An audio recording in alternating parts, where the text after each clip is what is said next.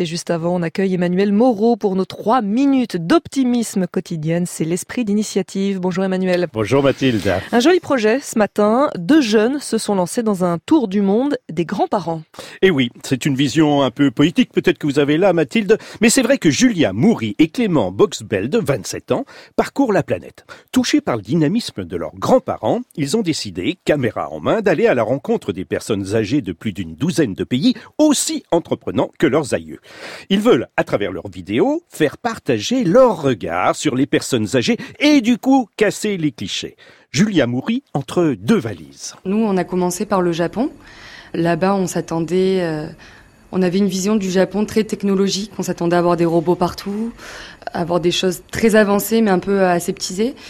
Et finalement, on a vu euh, des modèles très humains. On est aussi allé en Colombie, où euh, des lieux sont ouverts pour que les jeunes et les vieux euh, se sortent de la rue. le dernier pays en date, c'était le Sénégal. Là-bas, on a rencontré des grands-mères qui ont créé des coalitions pour empêcher les mariages précoces et les grossesses adolescentes, pour permettre aux jeunes filles de continuer à aller à l'école et poursuivre leurs études lorsqu'elles ont 14-15 ans. Et tous les mois, sur leur site, un pays est à l'honneur avec des initiatives tournées sur place. Exactement, Mathilde. À la date d'aujourd'hui, ils ont visité une douzaine de pays. Dans cette farandole nord-sud, Julia retient une rencontre particulière au pays du soleil levant, très en pointe sur la place des personnes âgées dans la société, avec un Français qui apprend la tendresse aux Japonais. Au Japon, on a rencontré Yves Gineste, qui a développé la méthodologie Humanitude, Humanitude, ce sont des techniques qui passent par le regard, par le toucher, par la tendresse pour pouvoir communiquer avec des personnes qui ont la maladie d'Alzheimer. Ce sont des procédés qui vont complètement à l'encontre de la culture japonaise.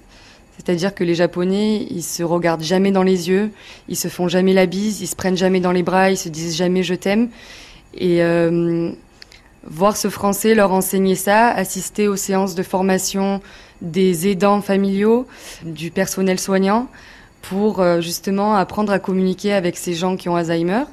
C'était passionnant parce que tout le monde se mettait à pleurer. Les Japonais au début, ils étaient tout gênés de se rapprocher euh, à une certaine distance des patients pour les regarder dans les yeux. Et puis à la fin, ils se prenaient dans les bras, ils se faisaient des câlins. Enfin, ça allait vraiment dans l'extrême en fait. Quel est le pays qui prend le plus en compte les personnes âgées? Alors il y a des pays très avancés comme le Japon où euh, le gouvernement a investi énormément et puis il y a d'autres pays où le rôle social des personnes âgées est très important comme le Sénégal où toute la, famille se repose sur les aînés et ce sont les aînés qui vraiment euh, sont les dépositaires de, de, toute la tradition, de toute la culture et où aucune décision n'est prise sans leur aval. Donc finalement, ça dépend de l'approche qu'on a des personnes âgées. Alors Mathilde, le 18 septembre prochain, Julia et Clément s'envoleront pour l'Afrique du Sud, dernière étape de leur périple Old Dissé, Old comme vieux bien sûr, à retrouver sur le site de la chronique. Direction franceinter.fr. Merci beaucoup Emmanuel Moreau.